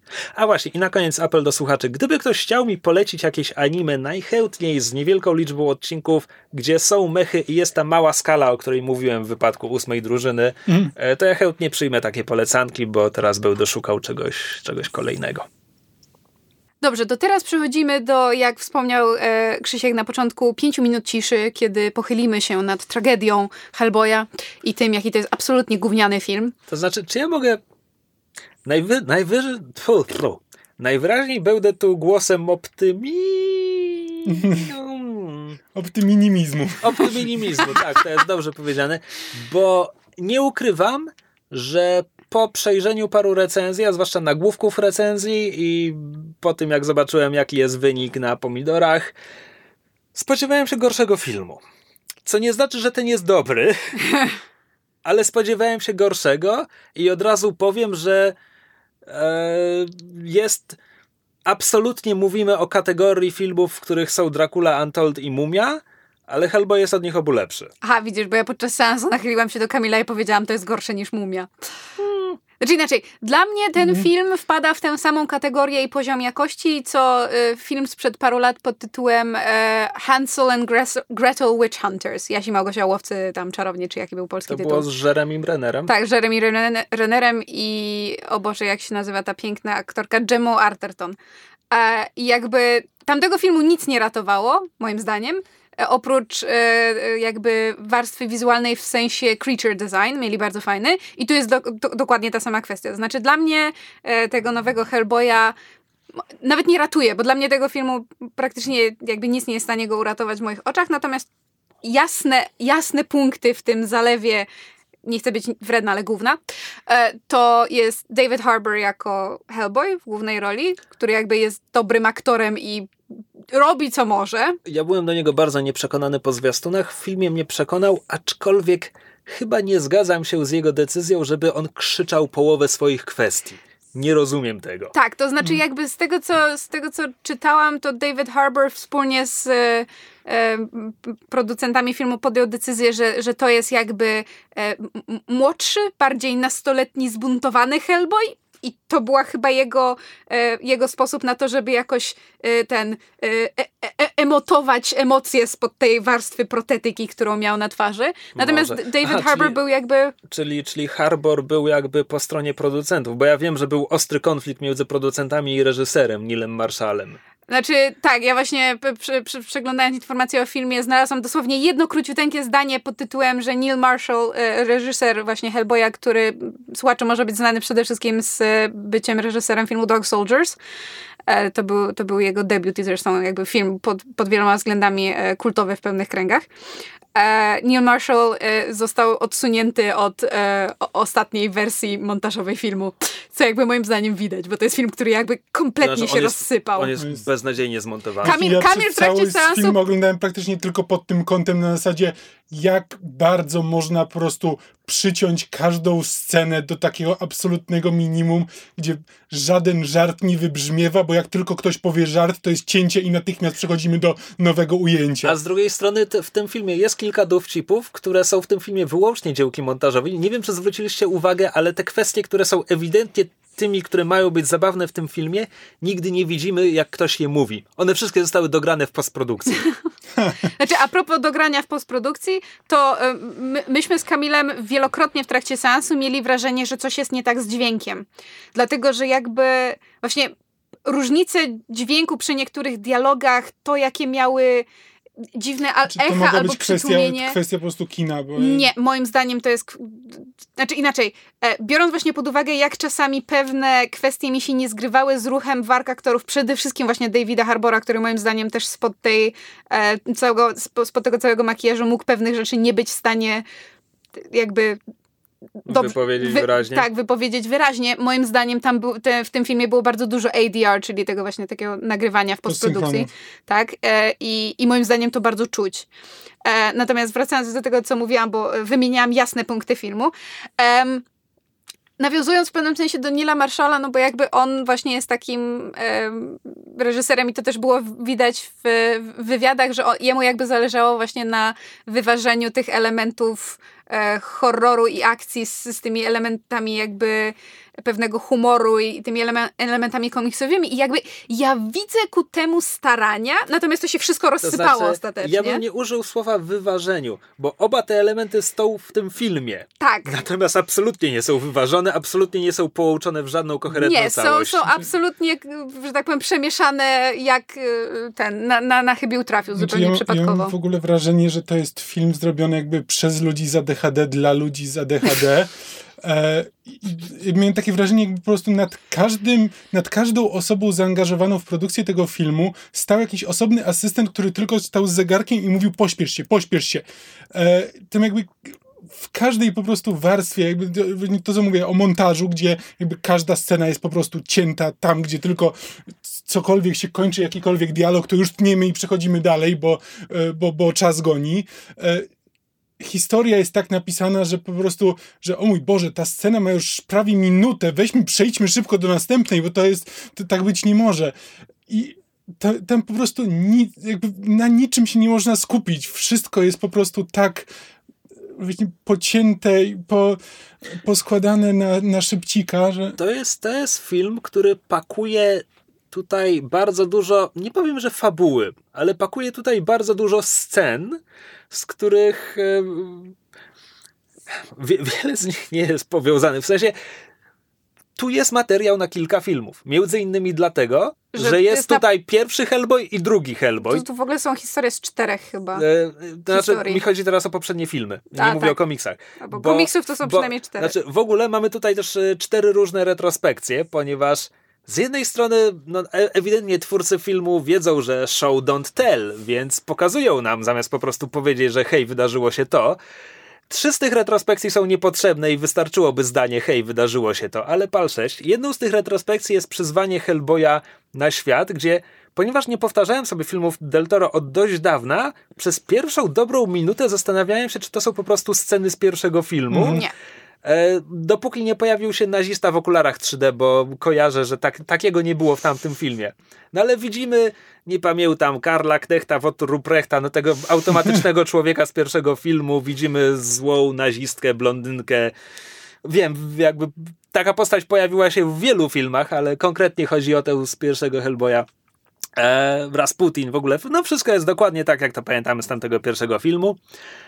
E, Potem drugi film, aha, no drugi Hellboy oczywiście dotyczy tego, że Hellboy jako część tego magicznego świata jednocześnie z nim walczy, a ten magiczny świat przemija i, i drugi Hellboy Del Toro pięknie to pokazuje. Ten Hellboy pakuje to do jednej rozmowy gdzieś na przestrzeni pięciu minut. Tak, ale tak się strasznie potyka przez to, że jakby Owszem, gdzieś tam na początku jest, jak widzimy po raz pierwszy Hellboya, to ludzie na niego reagują agresją. Właściwie nie dowiadują się, czemu tak do końca. Ludzie na niego reagują agresją, bo to są kibice na, na meczu Luchadores. Jakby no, tak. oni tam po to są. On tam zostaje wprowadzony jako przeciwnik dla ich bohatera. E, swoją drogą, to jest jedyny pomysł, który ten film. Jedyny pomysł oryginalny dla tego filmu. Znaczy, dla tego filmu, nie dla komiksów w filmach Del Toro, filmy Del Toro zmagały się z tym, że Hellboy początkowo jest sekretem, potem jest takim otwartym sekretem. W drugim filmie to już, to już jest bardzo wyraźny wątek, że Hellboy chce, żeby o nim wiedziano, żeby, żeby został zaakceptowany. A tutaj na początku mamy powiedziane, że, że o Hellboyu świat wie. Mm. I spoko, tak jest w komiksach. Mogli coś z tym zrobić, nic z tym nie robią. Tak, ale właśnie, znaczy mogli i powinni, no bo jeśli chcą mieć w tym, że, yy, że a może potwory wcale nie są takie złe, i zasługują na to, żeby, żeby prowadzić normalne życie, no to jakby warto by było Co jest też... tak idiotycznym stwierdzeniem w tym filmie, w którym potwory są tylko po to, żeby absurdalnie, brutalnie mordować ludzi. Tak, jakby w, w ogóle jakby ilość goru w tym filmie jest absurdalna. Goru i przekleństw. Przekleństw, o Chryste. To po prostu, nie wiem, czy obejrzał filmy Del Toro, czy czytał komiksy Mignoli. Tam tego nie ma. Znaczy, Najostrzejszym przekleństwem Hellboya w komiksach jest oh crap! Tak przeklina Hellboy. Ale, Czemu on znaczy- tu rzuca kurwami w co drugim Znaczy, zdaniu? ja chciałam coś powiedzieć i nie wierzę, że to mówię. Znaczy, bo Krzysiek i Kamil znają mnie w, że tak powiem, e, życiu codziennym i ja bardzo dużo przeklinam. Jakby nie jak na dziewczynę. Ja bardzo dużo przeklinam. Kropka. E, co- niekoniecznie słychać w podcaście, bo się staram ograniczać, bo nas słuchają ludzie w różnym wieku i może niekoniecznie chcę dawać młodszym zły przykład, ale ja przeklinam dużo. I ja po jakichś 10 minutach tego filmu miałam dosyć. I to tak naprawdę dosyć. Pod tytułem, że każde kolejne przekleństwo, które widziałam, i to zarówno po angielsku, jak i po polsku, mimo że tłumacz robi, robił co mógł i jakby momentami. Były zdania, gdzie tłumacz dorzucił przekleństwo, gdy w oryginale go nie było. Tak, tak, ale to jakby e, najwyraźniej próbował się wpasować w klimat filmu, ale po prostu jakby tę ilość tych zupełnie niepotrzebnych p- przekleństw, które jakby były tylko wykrzyknikami, kiedy w normalnych wypadkach prawdopodobnie byłyby tam randomowe okrzyki pod tytułem a, u, o, o nie, czy coś takiego, no jakby takie zero wyczucia. No, znaczy, mam wrażenie, że ten film powstał dla bardzo wąskiej grupy docelowej i są to edgy trzynastolatkowie z ADHD i dla nich to będzie najfajniejszy film w historii. Tak, no ale właśnie o tym mówię. To jest prostu- tylko dla nich. Trze- trzeba mieć ADHD, żeby ten film docenić, to przede wszystkim. No i właśnie ile... Jeszcze wracając do tego, do tej kwestii jakby tego, co ten film jakby próbuje powiedzieć, ale potem stwierdza, że e, nie, to, to e, jeśli teraz będziemy, będziemy poświęcać za dużo czasu, żeby coś powiedzieć, to nie będziemy mieli czasu na więcej goru i przekleństw, więc lepiej, lepiej to szyb, szybko zakończmy. To że jeśli już chcę mówić coś, że a może, może potwory zasługują na coś więcej, no to może by pokazali poza Hellboyem jakiegoś innego potwora, który rzeczywiście, nie wiem, próbuje się... Że nawet, nawet rzeczy z typu y, z Men in Black, gdzie po prostu jakieś potwory, które próbują gdzieś tam żyć e, pomiędzy ludźmi e, w pokojowy sposób, czy cokolwiek, żebyśmy wiedzieli, że takie potwory istnieją poza Hellboyem, e, to, to, już by coś, to już by coś dało. No ale nie ma tego, a zresztą nawet film przez moment jakby rzuca, że, że a może potwory zasługują na coś więcej, po czym mamy scenę z Babą Jagą i natychmiast mamy zakończenie, nie, nie, nie, potwory wszystkie muszą zginąć. E, I pff, koniec. Do, dodajmy może, że sceny z Babą Jagą są je- jednymi z udanych w tym filmie. Znaczy, bo właśnie chciałam, żebyśmy do tego nawiązali, bo jakby w tym filmie są jasne momenty, jak wspomniałam, dla mnie jednym z nich jest David Harbour. E, drugim największym jest design. Znaczy jakby do, do, do ogólnie do realizacji tego filmu, do, do kwestii technicznych miałabym sporo zarzutów tu już jakby padły o, o kwestie Tak źle nakręcony i zmontowany. tak, źle, y, złego, złego nakręcenia, złego montażu. Kamil w pewnym momencie w trakcie seansu żartował, że będzie sprawdzał po seansie, czy to montowali ludzie od trailera do Suicide Squad. Że od Suicide Od Squad. Suicide. Squad, przepraszam. Znaczy, ludzie nie, od bo- Suicide Squad to są ludzie od trailera No z tak, Suicide skrót Squad. myślowy. Nie, bo przynajmniej byłby pod muzykę zmontowany. Prawda? A muzyka w tym filmie też momentami była naprawdę fajnie, znaczy fajnie dobrana, w sensie wybrali fajne utwory. Kompletnie nie byli w stanie ich wpasować w sceny. Znaczy jakby pod względem jakby timingu, poziomu głośności, kiedy pewne rzeczy są podkreślone, jak się zgrywają z tym, co jest na ekranie, nie. Ale to, co w tym filmie jest fantastyczne i strasznie mnie boli to, że w pewnym sensie się marnuje, to jest właśnie tak sz- szeroko pojęty creature design. Czyli jakby to właśnie jak na przykład wygląda Baba Jaga, to jak mimo wszystko Baba mimika... Jaga też się fajnie rusza. Tak, znaczy właśnie o to chodzi, że to nie jest tylko i wyłącznie kwestia wyglądu, to jest kwestia jakby opracowania całościowego. To jak na przykład wkomponowano rysy Davida Harbora właśnie w te, w te jakby w ten cały makijaż i, i, i protetykę, którą ma, e, ma na twarzy. E, właśnie design Babi Jagi, to jak ona się porusza. E, też na przykład e, nie wszystkie, ale część potworów, które się tam pojawiają pod względem jakby wizualnego, estetycznego designu są bardzo ciekawe. E, Mówisz o tych gigantach z finału? E, tak. Bo, bo na przykład te, które przychodzą złożyć pokłon e, Mili Jowowicz, To- to było- tak to fatalne było i- straszne. i nudne. Tak, to, te- te, właśnie tam gremliny, czy gubliny, czy Tak. co to tam było, to było jak, wiesz, z, z filmu fantasy klasy B dla nastolatków na jakimś, na jakiś film telewizyjny, to mniej więcej ten poziom CGI. Jakieś mopki z League of Legends. Tak, znaczy poziom CGI w ogóle w tym filmie jakby szalenie, Jest, że tak powiem. jest różny. Tak. Na przykład mi się bardzo podobał pomysł tego, jak pokazać moce medium, Mhm. Ale efekt działania tych mocy medium to jest po prostu CGI z końcówki lat 90. z filmu niskobudżetowego. Tak, więc jakby widzę, że była tu włożona praca, był tu włożony pomyślunek właśnie w to, jak wyglądają niektóre e, potwory, e, czy właśnie elementy jakby też e, set designu, jakby budowania pewnego takiego mm, estetycznego klimatu filmu. Natomiast to się nijak nie wpasowuje w całą resztę i i strasznie, strasznie mnie to boli. Zwłaszcza, że z tego co wiem, e, za właśnie makijaż i creature design odpowiadał. O Boże, on się nazywa Joel. Ha. Mm, Hat. nie, nie, nie Howell, nie Howard. Hammond.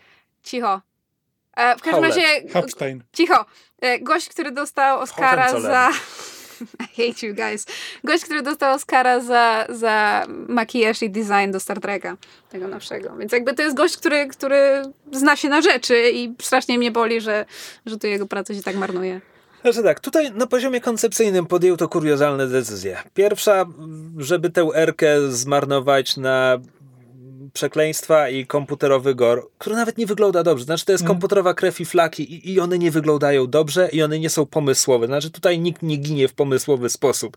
Po prostu są kubki krwawej brei. Tak jak w dodatku jakby ginął, w- w finale, to są rzeczy, k- które po prostu przywodziły mi na myśl Jurassic World. E, Tak. Więc jakby już to wszystko widzieliśmy, nie tylko, że Jurassic World to było zrobione bez erki, bez krwi, ale, ale zasadniczo efekt był dokładnie taki sam. I tam były dinozaury. E, kolejny, kolejny. No, żeby w ogóle zrobiono z tego film akcja. Jakby komiksy Hellboy, tak, tam jest akcja, ale to są przede wszystkim takie nastrojowe opowieści, jakby eksplorujące folklor i baśnie i tak dalej. I po prostu przerobienie tego na taką jatkę. No można, tylko skoro już robimy jatkę, to niech to będzie chociaż dobra jatka. Tutaj sceny akcji są beznadziejne. Jezus. To znaczy, ktokolwiek je nakręcił, czy to był reżyser, czy producenci, czy storyboardzista, nie wiem. Ewidentnie ktoś obejrzał Avengers i stwierdził sobie, mm, tak, scena akcji na jednym ujęciu, to faktycznie to wygląda komiksowo, to wygląda dobrze i tak dalej. Super. Tylko Whedon coś z tym zrobił w swoich filmach, a tutaj po prostu ta walka Hellboya z trzema gigantami, tam nic nie widać. Tak, to jest wszystko zlepione w komputerze tak, że udajemy, że to jest jedno ujęcie, ale tutaj nie ma choreografii, tutaj przez połowę czasu ja nawet nie wiem, co do końca Hellboy robi. Ja mam wrażenie, że tam nawet logika i jakby czas i miejsce akcji nie są zachowane, bo jest scena, gdzie Hellboy jest na ziemi, kamera się przesuwa na barki giganta, Hellboy jest na barkach giganta. Moim zdaniem nie miał czasu tam wejść, ale pal 6, ujęcie trwa dalej. Po prostu to wygląda fatalnie. Mm. E, I nawet jeśli te giganty mają fajny design, to ja tego nie wiem, bo ja nie jestem w stanie im się przyjrzeć w tej scenie. Znaczy jakby, ja tylko właśnie przy okazji gigantów, ponieważ one są pokazane w scenie akcji, no bo jakby scena z Babą Jagą to jest jednak dłuższa rozmowa. Przynajmniej tam rozmawiają. Tak, tam jest jednak jakiś element tego takiego napięcia i jakiś, prawda, próba, nie wiem, negocjacji, czy jakby tego nie nazwać. To prawdopodobnie najbardziej deltorowska scena w filmie. Tak. E, zresztą jakby twórcy się bardzo odżegnywali od wszelkich inspiracji Del Toro, a z drugiej Tak, strony a potem, come a potem w fi- finale wyskakują kolejne giganty i po prostu co drugi wygląda jak z filmu Del Toro. Dokładnie, więc jakby the lady doth protest too much. E, natomiast e, w tych scenach właśnie walki z gigantami, z tymi trzema gigantami, jakby trudno było zauważyć szczegóły, ale na przykład można było zauważyć, że jeden z nich ma e, przyczepioną Kotwicę. zamiast ręki, drugi właśnie, e, miecz drugiego jest częściowo zrobiony właśnie z kotwicy, chyba rękojeść, czy tam część gardy. Więc jakby widzę, że weszła w to jakaś praca. Tylko, że została kompletnie zmarnowana i bardzo, bardzo, bardzo mnie to To denerwuje. znaczy, ja, chyba nigdy nie powiedziałem tego o żadnym filmie ani grze, ale tutaj autentycznie artbook jest prawdopodobnie dużo bardziej wartościowy od ostatecznego efektu. Mm. Znaczy, jeśli wyjdzie artbook, bo nie wiem, czy będzie ich stać na wydanie go, bo film ma beznadziejne wyniki po pierwszym weekendzie. Nie bez powodu. Znaczy, bo to jest w ogóle taka dziwna sytuacja, że scenariusz do tego filmu początkowo powstawał jako trzecia część y, jakby... serio? Tak, tak, początkowo jakby to miał być, y, to miała być trzecia część, y, że tak powiem, trylogii o Hellboyu, tylko że potem Del Toro został odsunięty ze stołka reżysera, Ron Perlman oszedł, odszedł za nim, e, potem Neil Marshall został zatrudniony i potem jakby David Harbour dołączył do projektu i potem ten scenariusz został przepisany. Mignola wbrew pozorom miał bardzo dużo do, do, y, że tak powiem, do powiedzenia przy tym, jak ten scenariusz był przepisywany, ale jakby oni wyraźnie natrafili na problem pod tytułem hej, z jednej strony to ma być właśnie kontynuacja tamtych dwóch filmów, więc jakby pewnych rzeczy nie musimy przedstawiać, bo zostały powiedziane wcześniej, więc jakby mamy, mamy drogę na skróty.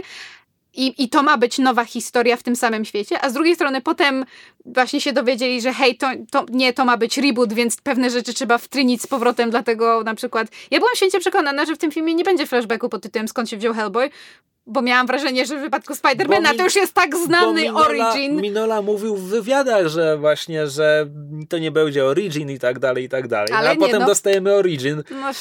więc... A poza tym jakby dwie... Jakby w momencie, w którym ten film powtarza scenę łamania rogów w finale, tak. To po co on jest? Znaczy, biorąc pod uwagę to, co żeśmy już y, mówili wcześniej, że jakby wątkiem, który film próbuje rozpatrywać bardzo nieumiejętnie i ostatecznie mu to nie wychodzi, właśnie ta kwestia tego, że czy, czy Hellboy jest potworem, czy jest człowiekiem, czy jest dobry, czy jest zły, gdzie on się plasuje w tej, w tym, że tak powiem, podziale tego świata, biorąc pod uwagę, że, że jest tym e, piekielnym, prawda, e, stworzeniem, a z drugiej strony zabija inne potwory, to fakt, że w dużej mierze, i jakby to, to, mam wrażenie, że to, to nie jest duży spoiler, ale fakt, że ten konflikt i jego rozwiązanie w dużej mierze zasadza się na relacji Hellboya z jego ojcem, e, czyli tym Brumem, Profesorem Brumem. Profesorem Brumem, tak. Um, że, że to się zasadza w większości na jego relacji z, z ojcem, której praktycznie w tym filmie nie widzimy, poza tym, że się przekrzykują jak właśnie para nastolatków, a znaczy, co okej, okay, pewnie są relacje ojcowsko-synowskie, które wyglądają tylko w ten sposób, ale jakby chciałabym, żeby było w tym więcej głębi, biorąc pod uwagę, że finał filmu to jest jakby właśnie odniesienie się do tej relacji i odniesienie się do całej kwestii tego, że pod tytułem hej, ale ja też jestem zły, dlaczego dlaczego ja jestem inny, dlaczego mnie wziąłeś na wychowanie, dlaczego postanowiłeś dać mi szansę, skoro wszystkich innych zabijamy bez żadnych jakby e, moralnych pytań czy, czy wątpliwości. I na to pytanie nigdy nie dostajemy odpowiedzi. A odpowiedź brzmi na zasadzie, no bo ty jesteś wyjątkowy i, i jestem dumny, że podjąłem taką decyzję i byłeś najlepszą decyzją mojego życia. No spoko, ale jaki był powód? Jakby jakby Hellboy nie dostaje odpowiedzi na swoje pytania, a widownia to już w ogóle, więc po prostu... Mm. A tak wspominałeś, że, że komiksy z Hellboyem jakby dużych ich, dużych ich elementem jest ten, ten folklor i ta baśniowość i to też rozpatrywanie pewnych tropów. I jakby tu w pewnym sensie widzę tego elementy, no bo jakby to, jak wplecione są wątki, powiedzmy, szeroko rozumiane arturiańskie w całą historię, jakby, no, jakby główną przeciwniczką jest Vivien Nimue, czyli jakby mm. postać z legend arturiańskich, to jest ta krwawa królowa, z którą Hellboy musi się mierzyć. I jakby ja, ja widzę, że oni próbowali coś tutaj zrobić, zakładam, że większość z tego jest zaczerpnięta bezpośrednio z komiksów, bo jakby z tego można było zrobić więcej. I ja strasznie żałuję, że tego nie zrobiono, ale z drugiej strony ja mam fisie na punkcie jakby mitów arturiańskich, więc jakby jak tylko ktoś do tego nawiązuje, to ja automatycznie chcę, żeby tak było więcej. No tak, no. Mówimy o filmie, w którym mity arturiańskie sąsiadują z Babą Jagą. I właśnie to jest kolejny jakby element, którego film jakby film traktuje jako oczywistość, że jakby w tym świecie są właśnie, nie wiem, e, szkockie giganty, e, rosyjska Baba Jaga, e, Vivien Nimue jako krwawa królowa, matka potworów, Co? I guess. Nie. To jest trochę tak ujęte na takiej zasadzie, że wiesz, że ona, ona, ona chce się nimi opiekować, ona chce, żeby im się dobrze wiodło i ona jest taką, taką ona się uważa za matkę potworów. Nie, że ona je wszystkie sama urodziła, ale jakby spełnia taką, w pewnym sensie taką rolę. I film, i tam są też wampiry i, i jakieś Boże, kotołaki. Ten początek i... z tymi wampirami po prostu. No Chryste. No w każdym razie film jakby wrzuca to wszystko do tego jednego tygla, tak jakby oczekiwał, że my to wszystko przyjmiemy za pewnik. Nie wiem, czy bazując na poprzednich dwóch filmach, ale jakby mimo wszystko fajnie by było, gdyby gdzieś to jakoś było wytłumaczone. Nie, czekaj, no. czekaj, no ale, ale podejście wszystko jest prawdą, to nie jest unikalne dla tego filmu. E, mój, moim zdaniem absolutnie mogło tak być, że, że, że tak wszystko jest prawdą, problem polega na tym, że nawet w świecie, w którym to wszystko egzystuje koło siebie, twórcy powinni byli zdecydować się na jeden motyw i, i ten motyw rozegrać. A tutaj nominalnie królowa ma być tym wątkiem przewodnim. No tylko, że jeśli. No już, już mówiłem, jeśli tematem tego filmu ma być rola Hellboya w tym świecie, to zamykanie tego do jednej absurdalnej rozmowy, gdzie on mówi, a może potwory mają swoje argumenty? Pomyśleliście o tym kiedyś? Co? I to jest wszystko. I to jest całe rozegranie tego wątku w tym filmie. Hmm. Tak, znaczy ja się absolutnie zgadzam, że jakby co innego, gdyby to było pokazane, że jakby, że owszem, w tym świecie jest wszystko, no ale właśnie, ale główna oś fabuły zasadza się na, na jakby konkretnym, na mitach arturiańskich, czy nawet gdybyśmy po prostu sięgnęli po głębiej, że po anglosaskie, jakby staro, staroangielskie jakieś mity, nie wiem, ale taki mamy jakby wszystko, wszystko jest jakby jednym z głównych, z głównych złoczyńców jest e, ten świniołak, który właściwie nie wiadomo skąd, skąd jest, czemu... No jak to? Pan jest elfem. No, wszyscy tam są elfami. No. Znaczy, no, nie. Nie, nie, znaczy, no, nie no, że jest, że jest tym, tym changelingiem, ale nie wiem, czy znaczy po prostu to, to, to jest taki on tam się skąd wziął, ale jego relacja z tą, z, z tą Nimue jest znaczy, jakaś taka nie, nienakreślona. nie no, jego relacja z Nimue jest taka, że on chce się zemścić na Hellboyu, w związku z czym poszedł do baby Jagi, która jest tutaj jakimś power brokerem, fixerem i ona go naprowadziła na trop Krwawej Królowej i on zaczyna pomagać Krwawej Królowej, żeby odzyskać swoją moc, żeby móc zemścić się na Hellboyu. To wszystko ma sens. Natomiast sam wątek tego Gruagaka, czy jakkolwiek on się nazywał, bardzo ładnie podkreśla nam to, jak źle ten film jest napisany. Bo o, on i Hellboy film początkowo ich przedstawia jako starych rywali i tak dalej. A potem mamy retrospekcję, w której okazuje się, że ich, ich ścieżki przecięły się na, na minutę. To mhm. jest cała ich wspólna historia.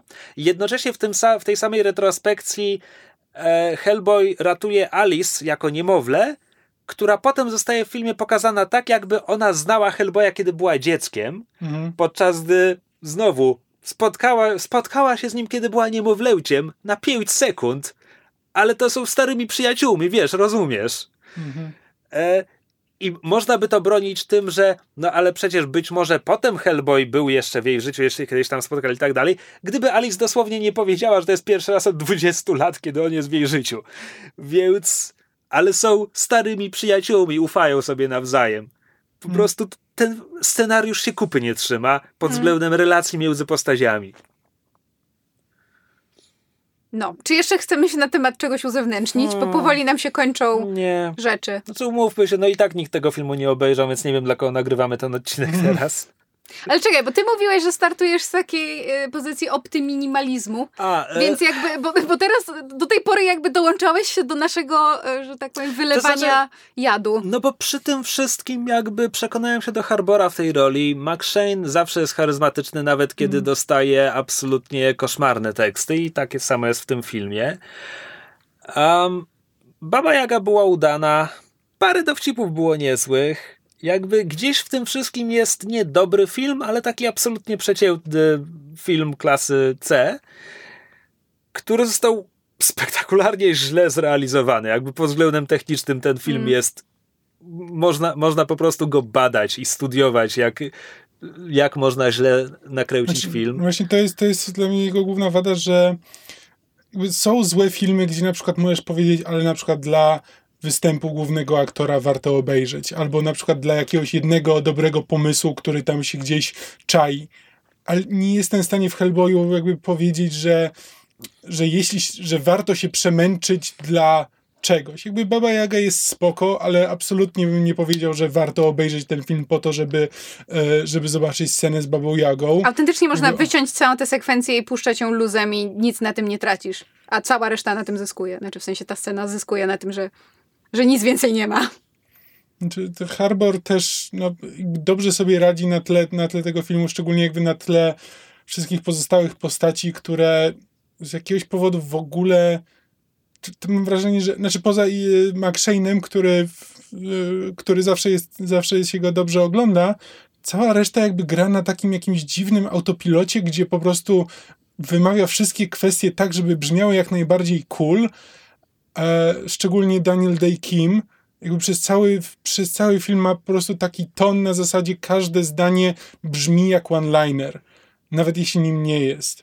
E, z kolei to, co, to, co mówi ta Alice, e, to jest też, każdy jest tonem e, tonem takiej zbuntowanej nastolatki powiedziane, takie też ma być cool, praktycznie żadnych, żadnych emocji tam nie ma w tym, w tym, jak są przedstawiane te postaci.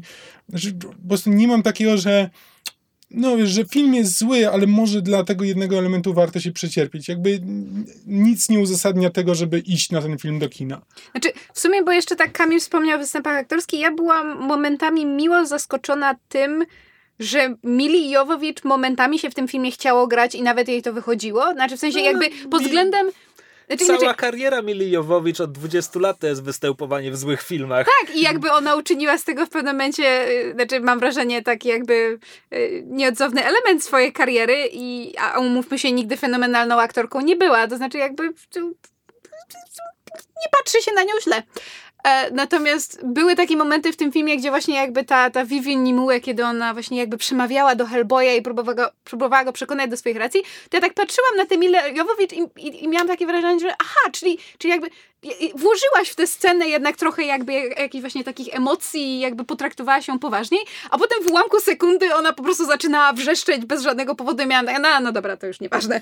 Tak, tam są takie sceny, gdzie jakby widać, że Milejowicz próbuje jakiejś głębszej emocji, gdzie nagle e, ta Vivien jest smutna, bo coś się dzieje. Już nie pamiętam dokładnie tam sceny, ale tym co, po prostu pamiętam, że były takie pary, że jakby widać na jej twarzy jakiś smutek, że teraz się to, coś tym potworom dzieje i taki, że ale próbuję, próbuję temu nadać jakiś wyraz, ale to w, nie, nikt nawet tego, nawet reżyser tego nie zauważył. Mam wrażenie, że to tak. po prostu poszło tak na zasadzie e, tak, tak, tak. Ty masz grać tą złą czarownicę, a my tutaj mamy jeszcze parę przekleństw do dodania. No. Więc tak, filmu... Film... Mila Jowowicz jest chyba jedyną nieprzeklinającą postacią w tym filmie.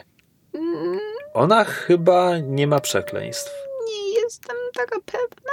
Ale z drugiej strony wszyscy inni przeklinają tyle, że mogłam po prostu nie zauważyć. Tak. No w każdym razie ja filmu nie polecam. Znaczy nie, ja też absolutnie go nie polecam. Po prostu... Odradzam wręcz, aktywnie odradzam. Parę rzeczy trochę tam wyszło. Mm.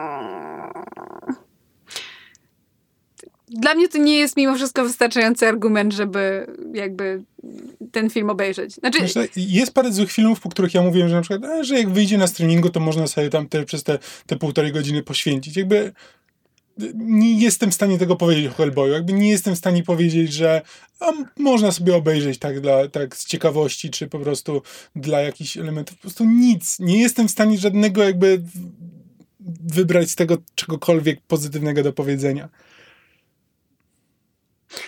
No i tym optymistycznym akcentem e, myślę kończymy dzisiejszy odcinek Myszmasza. Dziękujemy Wam bardzo za uwagę.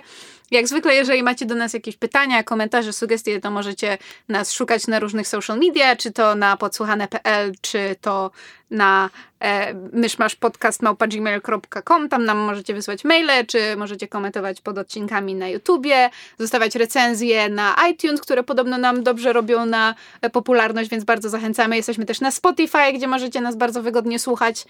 I to tyle. Do usłyszenia w następnym odcinku, już za dwa tygodnie. Czekaj, za dwa? No, jesteśmy dwutygodnikiem. Wiem, ale czy to nie będzie ten szczególny tydzień, gdy wyjdą Avengers i zaoferujemy dodatkowy odcinek z tej okazji? Jest to niewykluczone. Do usłyszenia za tydzień. No. To do usłyszenia w odcinku specjalnym, a potem w normalnym a potem za dwa tygodnie. Chyba, że potem zrobimy sobie przerwę po odcinku specjalnym, bo będzie majówka i będzie trudno go nagrać, więc... Nie no, na nagramy, wiesz, y, ten on, on the spot, live na majówce, na serialkonie. Właśnie, Jest, zapraszamy naprawdę? na serialkon w Krakowie 1-3 maja. Nie obiecuj takich rzeczy. Cicho. Nie wiem, jak chcesz to zrobić. No, ty, jak to? Weźmiemy za sobą dyktafon i nagramy. Pa pamiętacie pierwszy rok naszego podcastu, kiedy nagrywaliśmy na dworze, na Polkonie jakiś segment do tak. odcinka? Mhm. Tak. E, w każdym razie, kończąc myśl, e, myszmasz e, i część pozostałej ekipy podsłuchane.pl będzie na serialkonie w Krakowie 1-3 maja. Bardzo gorąco zapraszamy, żebyście tam wpadli. Będą fajne panele i prelekcje o serialach. Będziemy tam my. I miejmy nadzieję, dopisze też ładna pogoda, bo maj w Krakowie, majówka w Krakowie to jest jeden z moich ulubionych momentów w roku, więc bardzo zachęcamy. Mamy nadzieję, że się z wami zobaczymy. Nie bójcie się do nas podejść, nie gryziemy. Hehe, zwykle. To cześć! To cześć. To cześć. That was all over the place.